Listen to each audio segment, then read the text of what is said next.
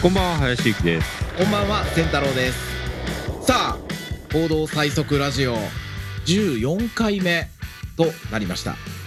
前回の放送ではまず茂木でのレース開催がなくなったというお話をしました、はい、でじゃあこの番組の存在意義ってなんだろうなと思った時に、はい、もちろん行動最速ラジオなんでね、行動最速についての話とか、この C1 レースとかって話だと思うんですけど、はい、でも他のポッドキャストをね聞いてみて思ったんですけど、はい、そもそも車の話をワイワイやってる番組って結構少ないんですよ、だからそうですね、僕らは車業界の話をするだけでも存在価値は十分あるのかなというのを思いまして、はい、今回もいろいろねお話をできればなというふうに思っています。はい、はい、で、まずちょっとね宣伝的な感じになっちゃうんですけど、はい、私がですね仲間たちと一緒にやっているエクター1という車屋さんをちょっとお話できればなと思うんですけど、はい、林さん、僕はちょっとセクター1軽くしか林さんに紹介してないんですけど、どんなものだと思いますか？なんかラッピングとかをしてるっていうのは聞いてはいましたけど、はい、なんかそのぐらいのイメージなんですけどね、はい、そうなんです、はい、まずセクター1というのはそもそもデザイナーのリーゼ君という男の子がいて、はい、その子が僕らが仲間とやっている秋葉原のメイドカフェ、はい、このメイドカフェの車のデザインをしてくれたんですよ。実際の人間を貼り付ける板車を作るってとんでもないロードスターがねあるんですけども、はいはい、でメイドの店長の女の子がそれ乗ってサーキット走ってるんですけど、はい、そのデザインをしてくれたリーゼくんが、はい、もう本当にデザインセンスが世界で一番いいんですよ。お、世界一、はいはい、でこれ何をね世界一なんて勝手なこと言ってもっとすごいデザイナー世界にいるだろうって思いますけど、はい、僕はもうこれ言い切ります。はい、車のかっこいいグラフィックデザインとか板車のデザインさせたら、はい、世界で彼よりかっこいい車を作れる人はいません。いますね。もう本当にそうなんですよ、はい、で僕はそんなに世界中見たわけじゃないけど僕の見た世界では間違いなく一番なんで、はい、もう見た世界、はい、でもう惚れ込んじゃって、はい、彼が今までやってきた100台以上のデザインの車を見る機会があって、はい、彼が開くイベントに当然彼のデザインした車いっぱい来るんで、はい、で他にも板車のイベントとかって僕正直オタクでもないし板車の興味ないし、はい、アニメはよく分かんないし、あ、興味なかったですね。全然ないです全然なかったです、はい、なので正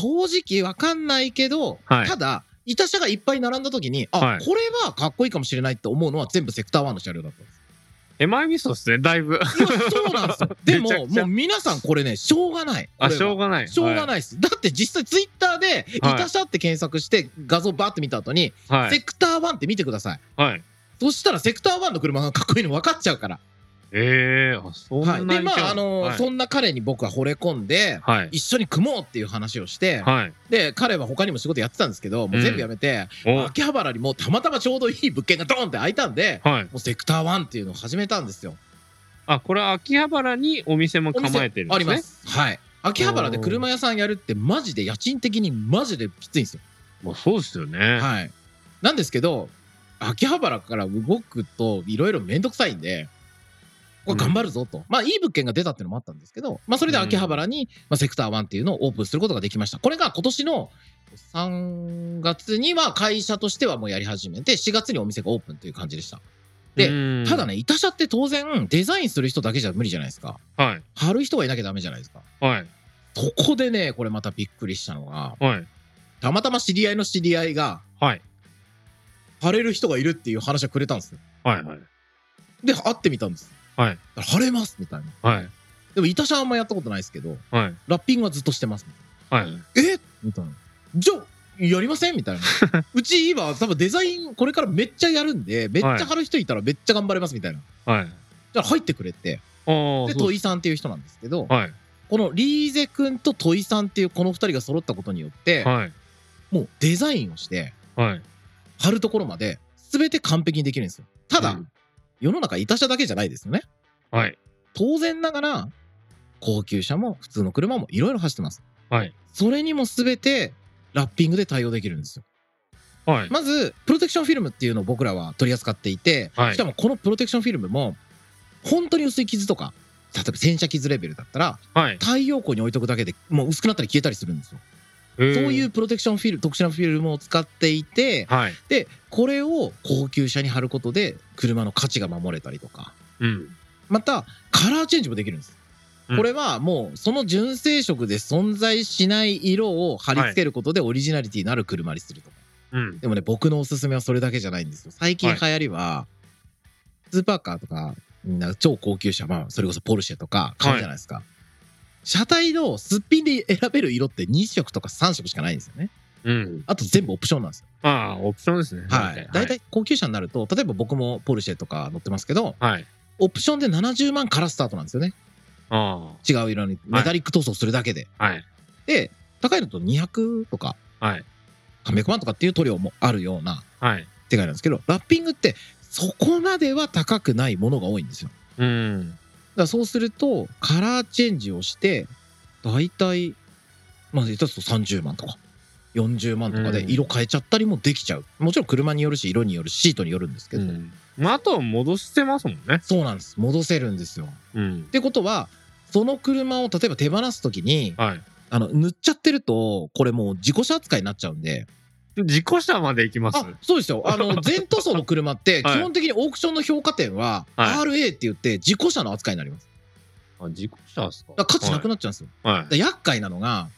例えば超高級車をオールペンで塗っちゃって20万ぐらいで、はいはい、でたまたま追突されて全損になったとするじゃないですか、はい、相手の保険で払うときに相手の保険会社事故車としての金額払ってきちゃいます。でもラッピングってどうかっていうと事故車どころか逆なんですよ、うん、ラップ代まで車両の価値に入るんですよ。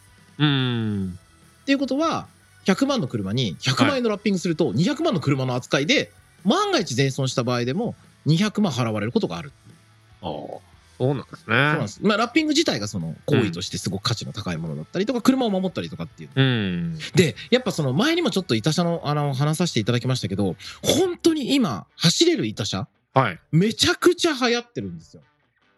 板車の中でもそのサーキットでタイムが出る、はい、例えばうちだったらアルレイ君っていうドライバーが乗ってるんですけど、はい、E92 の M3 とかは、はい、筑波サーキットで1分2秒とか3秒ぐらいで板車としてはもうかなり最上位に近いところで走っていたりとか、はい、であとはうちがデモ車にしてますけど FD3S、はい、これはまだちゃんとタイムアタックできてないんですけど、うん、一応車としてはもう筑波サーキットで56秒は出た車なんで、うん、はい、それをラブライブっていう作品の宝生マリンっていうキャラクターでフルラップをしてとかっていうのやってる。そうなんですね。だからそうするとやっぱただ板車屋さんやるっていうんじゃ、うちはもう全然世界一のデザイナーがいるのに車がなんか普通のね、はい、そこら辺にノーマル車ですみたいな意味が分かんないんで、はい、いやうちはもうきっちり勝てる車で行くしかないって言ってアマさんから買ってきたんです。うん、そういうのもやったりとか。あ、そのアマさん売るのはいいんですか？いや、アマさんから車買いました。全然それはもう何も間違ってない、はい、そうです、はい、アマさんから買いました。ちゃんとナンバー付きのねやつを買ってきたんで。でも本当にその今板車ラッピング協会非常に伸びていて、これ日本ではまだ皆さんあんまり感じてないかもしれないですけど、はい、実はアメリカ今どうなっているかっていうと、うん、車のラッピングにフィルムを貼る人のことなんていうか分かりますか？いや、貼り手。あ、まあ日本語だったらそうですけど、あ、まあ英語ですね、まあ、英語なんだろう、まあ、思い浮かばないですよね。ラッパー？その通り、ラッパーなんですよ。ああ、本当ですか？合ってんですか？で、アメリカでラッパーの地位がどのぐらい高いかっていうと、はい、小学生のなりたい職業ランキングに5位とか6位にラッパーが入ってます。イエーイイエーイ。まあカーラッパーって正確に言いますけど、はい、そのなんかなんだろう、こうヒップホップのラッパーとは違って本当にその向こうではカラーチェンジもフィルムを貼ることもすごく当たり前になってるんですよ、はい、あ、まあなんかそういうイメージはありますね。確かに昔からあるじゃないですか、うんうん、ただねアメリカって、これアメリカ全体の悪口ですけど、はい、デザインめっちゃダサくないですか？あ、なんかシンプルというか朴突というか何ですかね。いやダサいです、まあ、ダサいんです。いやダサいんです、はい、本当にアメリカってかっこいいもの一つもないんですよ。例えば、はい、ファイヤーパターン、あー、はい、かっこいいですか？うん、ダサいです。見飽きるかもしれないですね、はい、確かにダサいんです、はい、で他にもこれアメリカの例えばアニメーション、はい、実写になったらかっこいいですよ、はい、例えばアイアンマンとか、はい、でもアニメのアイアンマンかっこいいですか？なんかあれですよね。全然かっこよくない。SD ガンダムチックな感じになる。ゴミです、はっきり。アメリカのアニメーションとか全部、はいはい、実写化するとめっちゃいいし、最高なんですけど、はいはい、基本的にアニメーションとか二次元にするとクソダサいんですよ。は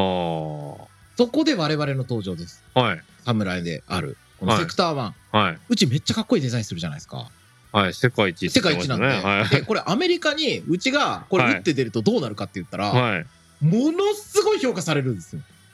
あれ、もうすでになんかちょっと出てるんですか？アメリカにも。実はうち、はい、とある営業の子が入ってくれたんです。お、その営業の子、4カ国語喋れちゃうんです。お、特に英語はもうほぼネイティブレベルです。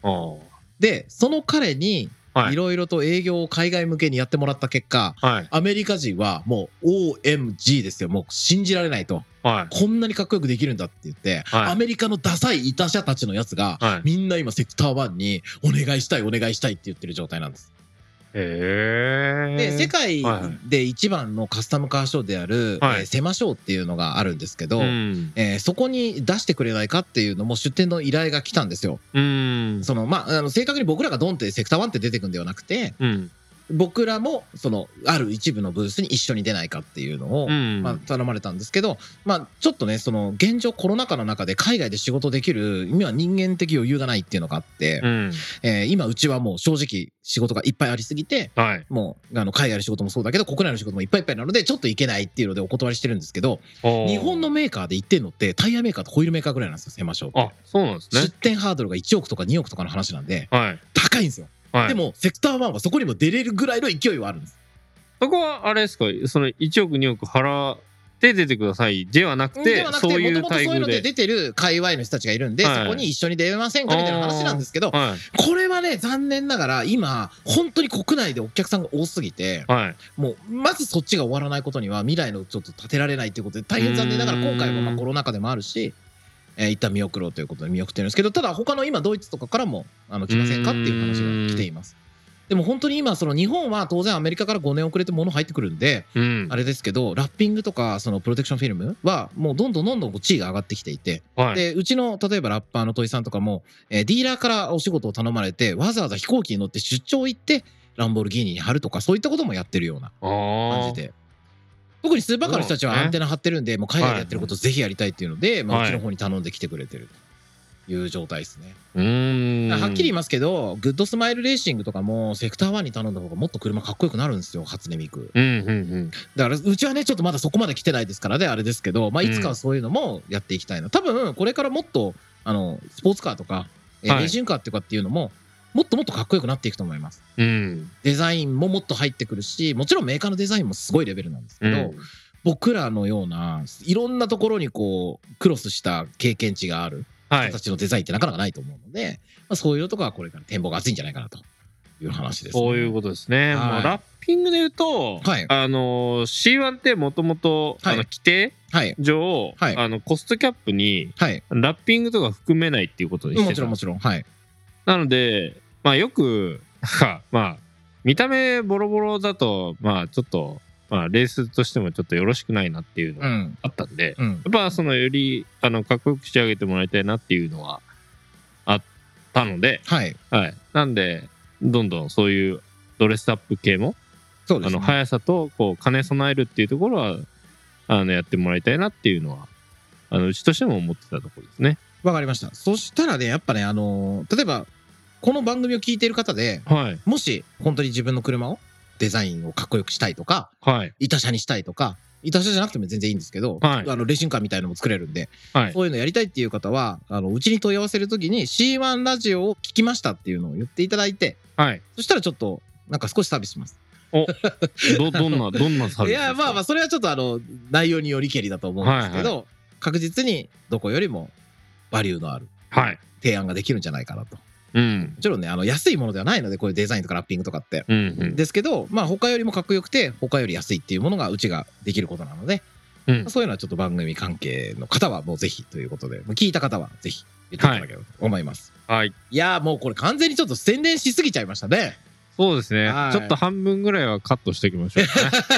まあどっかうまくつまんでねちょっとあれでしたけれども、はいはい、まあラッピング業界本当に今盛り上がってるので、はい、これからまだまだ来ると思うので、ぜひ皆さんもご注目ということで、はい、はい、街で走ってる車、実は何か張ってるかもしれません。行動最速ラジオ。さて僕ね、はい、車にとって一番重要なのって何かなって考えたんですよ。はい、何を急に考えたんですか。まだある時に1980年代だったと思うんですけど、はい、ミシュランというメーカーがこういうことを言いました。はい。タイヤのために車がある。はい。タイヤで全てが決まる。はあ。やっぱタイヤって大事なんじゃないかなっていうのを思ったんですよね。あ、まあミシュランの人が言いそうですけどね、まあ、タイヤメーカーですからね、はいはい、まあ、その後ねミシュランはちょっとF1 でいろんなトラブルを起こして大変なことになってましたけど、はい、ただ、実際ね、多分世界で一番古いタイヤメーカーがミシュランだったはずなんですけど、うん、で現状でもブリヂストンと本当にこうバチバチな、はい、年によって1位が変わるぐらいのレベルの技術力の高いフランスのミシュランでございますけど、まあ、はい、ミシュランの話は置いといて、そのタイヤっていうのはすごい重要だなと思うんですけど、なんか林さん、タイヤについてなんかこう林さん的なお話ってあります？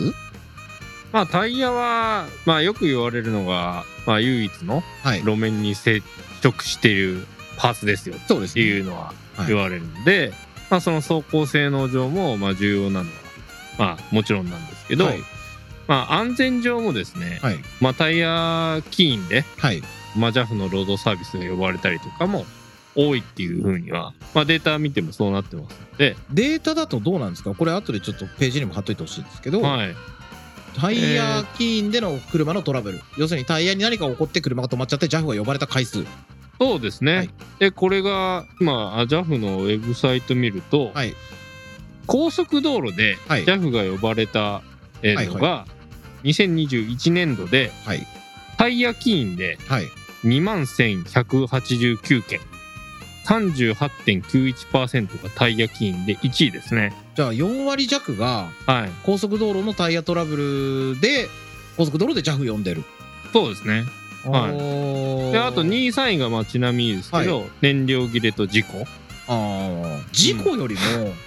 燃料切れの方が多いってすごいっすね。はい、ね、多分分かんないけどこれデータきっと昔のも残ってるじゃないですか、はい、多分70年代とか80年代とかだときっと事故の方が多いですよね、下手すれば。違うの分かんないけど事故めっちゃ減ったじゃないですか、はい、前ってみんな周り事故ってませんでした？まあちょっとこれがあれかもしれないですけどね、事故って重大な事故だと JAF 呼ばれないと思うんで、まあ多分軽微な、あ、これだったらちょっと JAF にっていうぐらいなレベルってことですね、はいはいはい、なんで警察とかじゃなくてってこと。あ、なんかちょっとこれ警察絡んでもう含んでるのかは分かんないですけど、まあ、ちょっとね何とも言えないですけど、ただ事故よりもまあ少なくともこのデータで見る限りは事故とかよりもタイヤトラブルで実際に止められてしまうことがまあ1位ですからね。まあそうですよね、4割が。僕もでも人生でやっぱタイヤトラブル、まあ、スポーツ走行除いてもタイヤトラブルで動けなくなったはやっぱありますね。はい、うん、まあ公道でもそうですし、うん、通常まあ、カートでも何でも、はい、まあ、レース走行みたいなしている時には、はい、まあ、常に今そのタイヤの状態がどうなのかっていうのを、うん、ドライバーとしては考えながら走るでしょうし、まあ、そのタイヤのピークがどこに来るからっていうことをまあ、考えながら走るっていうのが基本なので、はいはいはい、そうですね、はい、なんでまあ普通に走ってる時にも、まあ、そういうところまあ、注目して走るべきところを多分まあそういうところが、まあ、日本は特に文化としてこう、うん、まあ、薄いかなっていうのがあるので、うん、まあ、この JAF の結果にもつながってるのかなっていうふうに思ってますね。なのでTPMS とかで海外だともう義務付けじゃないですか。そうですね、ヨーロッパとかはつけないと、はい、アメリカもそうですね、はいはい、なんですけど日本だと義務ではないので、はい、まあこの JAF のデータ見ても、まあ、それだけ主要員になってたら、まあ、義務付けてもいい話レベルだと思うんですけど、まあ、そうにはなってないのでっていうのも多分あるかなっていう。本当に皆さんこれね TPMS ってご存知ない方多いと思うので、あ、そうですね、日本だとねご存知ないっていう方多いと思うので、よっぽど車好きじゃないと分かんないと思うんで説明しますけど、はい、タイヤプレッシャーモニタリングシステムで TPMS なんですね、はい、で、まあ、タイヤプレッシャー要するにタイヤの空気圧を監視するモニタリングするシステムということで、はい、車の車内で現在どこのタイヤが空気圧が何キロある、場合によっては何度の温度で使われてるっていうのが全て表示されるんですよね、はい、でこれを見ることで要するに、まあ、空気が例えば規定の1キロとかを下回った場合は通知が出たり、はい、空気を補充してくださいって出たりとか、はい、もしくはタイヤが故障していますとかって出て車が通知出るんで、ドライバーもバーストとかタイヤが爆発したり外れちゃったりする前に気づくことができる可能性が高まるっていうシステムです。でこれ、はい、ヨーロッパでは多分2014年からもうつけないといけない義務化されていて、北米も多分同じ年かもうちょっと前から、全てつけなきゃいけなくなっていて、外車乗ってる人はもうなんか知らんけどタイヤの空気圧出るなみたいな感じはすると思うんですけど、はい、なんとこれ日本ではまだ義務化はされてないんですよね。されてないですね。不思議ですよね。まあもちろんね、製造コストとしては当然それを飛ばす側も受信する側のコストもかかってしまうのであれなんですけど、ただだいぶ今 TPMS 自体は製造コストも下がってきて、ほんと1輪あたりセンサーでいうと市販でも5000円から1万円ぐらいで買えて、まあ、車側が受信機ついてればそれでいいし、で自分でまた別の受信のタイプのやつ使えばちょっとまともなメーカーでも3万円ぐらいで追加もできるんですよね。どんな車でも、もっと安いのだと本当5000円ぐらいからそれこそ Amazon とかで売ってたりするんですけど、なんでねこれを使わないのか。レースの業界どうなんですか。まあね GT の世界でもこう林さんの場合は活躍してたと思うんですけど、はい、TPMS ってあるんですかレーシングカーに。はい、まあ当然のようについてるんで、あることをあんまり、はい、意識してないぐらいですけどね。あはい、そうなんだ。だから逆に僕レースの公式レースの業界知らないし、はいはい、あれですけど、フォーミュラもついてます？フォーミュラもついてると思いますよ。そうなんだ。はい、じゃあそれはあれですか、ドライバーのステアリングのモニターとかそういうところにタイヤの空気圧したり、ちょっとどういう風に表示してるかどうかはあれですけど、そのエンジニアが、はい、走行後に、はい、まあログデータとして取ってますよっていう話だったり、リアルタイムでも見れリアルタイムででもリアルタイムで見れてると思います。なんではい、じっくり見るのはその後でとか、こうとか、はい、前のとこのコーナーでマックス何度になってるよとかっていうのが見えたりとかっていうことですね。はいはい、そうか。例えばフォーミュラなんかとかで、はい、タイヤの温度によって、はい、旋回性能っていうか曲がれるかどうかすら変わってくるじゃないですか。はい、そういう時とかにその最低の温度を下回らないように維持したりするとかっていうのもその TPMS の情報を見たりとかして。そうですね。それはそうですね。それが多分レースの業界って当たり前ってことですよね。はい、ところがこれがね走り屋の世界ではまだまだ普及してないんですよ。ついてる車で走ってる人はともかくとして、まあそこまで攻めてないんでしょうね実際には。いやー見る限りは攻めちゃってますね。だから攻めどころが多分本当はそっちの方が重要なんですけど、多分なんか走り込みの方だけになっちゃうってことは、はいはい、いや本当によく見ると峠なんかで TPMS でちゃんと温度取ってる人はいるけど、限りなく少ないです。まあ確かにそういうイメージないですね。で僕なんかは今、実際こうポルシェでさっきと走らせてもらってますけど、これ TPMS でタイヤの空気圧と温度を出してるんですよ。はいはい、で、僕がどういう風にしてるかっていうと、まずタイヤの温度とタイヤの空気圧を、走行しながら監視しつつ、はい、まずタイヤ温めて何周か走ったらピッと戻って、はい、赤外線の温度計を使ってタイヤの外側、内側、真ん中、この3箇所の温度を測って、はい、で左右の温度差が10度以内に収まるようにっていうのだけやってるんですよ。だからエアー圧を決めたりとか、はい、まあアライメントはもちろんもう先にある程度こうだろうっていうのでやるんですけど、はい、そうするとあんま空気圧に失敗とかしないんですよね。はい、高すぎる、低すぎる、はい、バーストするみたいな。はい、まあぶっちゃけ抜きすぎて一回バーストさせたんですけど、それからちゃんとやろうってやってそういう形にしたんですけど、やってる人少なくて、でみんな戻ってきて測ると結構温度高すぎるとか、あと逆に FF 車でフロント抜きすぎちゃってもう外側ばっか削れちゃっててタイヤダメにしちゃうとかすごく多くて、でも実際そのまあ TPMS が後付けでもいいんでついてればタイヤのマネジメントって全然変わってくるんじゃないかなって。まあそうですね。まあちょっとタイヤにもよりますけど、まあ走り始めてからだんだんまあ温度も上がっていって、でピークを迎えてだんだん性能としても落ちていくみたいな、そんな流れじゃないですか。なんでそこも走り終わって、その測った時にはその時どうだったのかが、うん、そのピークどこだったのかとか、そうですね、まあ、その感覚的にドライバーが持っているものこの辺りだったようだっていうところしか分かんないんで、うん、だからそういう意味ではじゃあその同じピークのタイミングのパフォーマンスを再現しようとした時に、うん、じゃあどこ狙えばいいのかっていうのが次回の別の環境でできないので、うん、まあ、そういう意味では今TPMS 義務化されているっていう話ヨーロッパ社でっていうのありましたけど、うん、まあ、それも数字として出しているものはそんな多くはないと思うんですね。だからうん、あくまで異常な、ね、空気圧、はいはい、になった時にアラートを出す機能は義務化されてると思うんですけど、うんうんうん、数字までは出してないものが多いと思うんですね。そうですね。なんで、まあ、そういう意味ではその本当にちゃんと走行とか、まあ走りを高めていきたいっていう方に関しては、うん、数字を出さないとあまり意味がないとは思いますね。はい、そうですね、はい、そういうのとかを使うことで実はモータースポーツってもっと低コストで安全なものに変わってくると思うんですよ。はい、さっきミシュランが言ったタイヤで全てが決まるっていうのは、まあ、事故る時も最後まで地面にくっついてるのはタイヤなのでやっぱり、はい、だからそこの空気圧がしっかりしているだけでリスクは防げるし、やっぱタイヤがどうにかなった時の車のなんていうの制御をするっていうのはすごく難しいじゃないですか、はい、タイヤが壊れちゃってる時って、はいはい、だからやっぱりぜひね皆さん安いものでも、まあ、ある程度いいと思うので TPMS は使ってもらって、はい、なるべくタイヤの状態は分かるように、これ街乗りでも別にサーキットでなくてもやった方がいいんじゃないかなっていうふうに思いました。はい、タイヤのことでちょっとね僕気になったことあったんですけど、林さんサーキットトライアルの話、はい、でタイヤがなんかレギュレーションがあるんですよね。ありますね。しかもなんか岡山国際と筑波サーキットスポーツランドスゴ、はい、その3つは共通のルールでやっている。なんかそういう、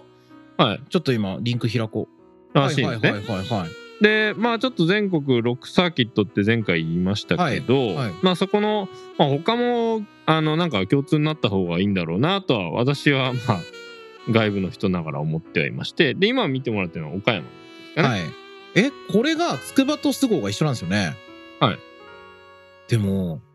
なんだろう、使用可能なタイヤが上に書いてあって、はい、まあ、例えばこれちょっとトップのやつだけ言いますけど、ブリヂストンだったら 71RS、 横浜だったらネオバの0809、はい、ダンロップディレッツァ Z3、 グッドイヤーだったら F1 アシンメトリコ、東洋 R1R でピレリコルサーとか、ミシュランがPS4S とかそんな感じですね。はい、僕もね一応この中に乗ってるタイヤ結構履いたことあるのが多いので言えるんですけど、はい、この中で言うと、はい、まあちょっと車の重量によっちゃうんですけど、クムホの V700 とか圧倒的にグリップ高いんですけど大丈夫なんですかねこれ。すごいんですよ。V720 とか720 5mm です。まあ絶対買わない方がいいですけど、はい、僕もう4セット買っちゃったんですよ。あ、そうなんですか。いや昔ちょっと知り合いの知り合いがいろいろあって、まあ組む方の販売の関係をやっていて、はい、でその知り合いの知り合いだから知り合いに頼んで安くするから買ってくれってことで買ったんですよ。はい、で僕腕がないからタイヤでタイム出すんですよ。タイムが出なくて、はい、でその上すぐ減って値段もそんなに安くなくて、はい、微妙だなって、これ上手い人だったらタイム出るんでしょうけど、はい、まあ基本的にゴミで結果的にその組む方の売ってた人は失踪しました。会社なんでですか分からないです。まあ元気にしてるといいなと、はい、別にその人が悪いわけじゃなくて、はい、タイヤはゴミです、この720は。でもまあこれでは使えるんですね。だから組む方でどうしても出たいっていう人はかわいそうだけど、この720でいく感じになるのかな。700はこれあるサーキットではセミスリック扱いになっちゃってラジアルのクラス出れないんですよ。ああそうですね、はいはい、とか、芝タイヤは180からがトレッドウェア、180からが一応使用可能になってるんですけど、芝タイヤの180めちゃめちゃむしろいいです。で、はい、R1R とかも使える。使用禁止はこれまずブリヂストンだったら 12D、はい、それから横浜だったら 08B と052、はい、ダンロップだったらベータ02とか、これ全部もうセミスリックです、ほぼ。あ、そういう意味ですね。まずこの上のメーカーは、はい、で東洋タイヤのパップアップ R に関しては世界で一番食わないセミスリックなんですけど、これいいんですよ安くて、はい、なんですけど、まあ、これ使えない、うん、でグッドイヤーの RS スポーツ V3、 これ別に大して食わないんで上に入れてもいいんじゃないかなと思うんですけど、うん、でこれかわいそうなのがミシュランでパイロットスポーツカップ1、2、それからカップ 2R、はい、カップ 2R だけはとんでもないグリップなんですけど、うん、カップ 1、2 はまあ普通です。うんでなんか AR-1 と CR-S に関しては AR-1 は分かります。僕は個人的にちょっと苦手なタイヤなので、うん、一番安くて一番グリップはするんですけどね、うんうん、コントロール性がちょっと悪すぎるっていうので、うん、で CR-S っていうのは最近新しく出てまだはい、これ A052 横浜のこれのなんか真似たような作りっていうので有名なんですけど、はい、アメリカではもう A052 と結構近いタイムが出てるということで、うんまあ、それを禁止するのはまあ想像つくんですけど、ただね、まあフージャーのラジアラそりゃそうだよな、あれ溝ないからな。この OK タイヤの中に性能差が結構あるんで、これ実質ですけど RE71RS と、はい、09ネオバー新型の、はいはい、この2つの一騎打ちになっちゃう気がします、使用可能タイヤは。でまあそれに続いて時点で軽い車だったら700かなっていうところですね、 V700 の方の。こういうのもちょっとまあ考えて履いてみるのはいいかなと思います。ただこれ僕何の根拠もないですよ。自分が履いてみてなんか出たタイムと感覚だけなので、うん、もちろんちゃんとしたタイヤの専門家とかレーシングドライバーの人だったら全然違うこれでいいんだっていうのはあるかもしれないですけど、もし僕のことを信じる人がいるんだったら 71RS か09ネオバを履いとけばいいと思います。勝ちたいんだったら、はいはい、なんかそういうイメージはありますね。はいはい、ちょっとC1 レーシングでも、はい、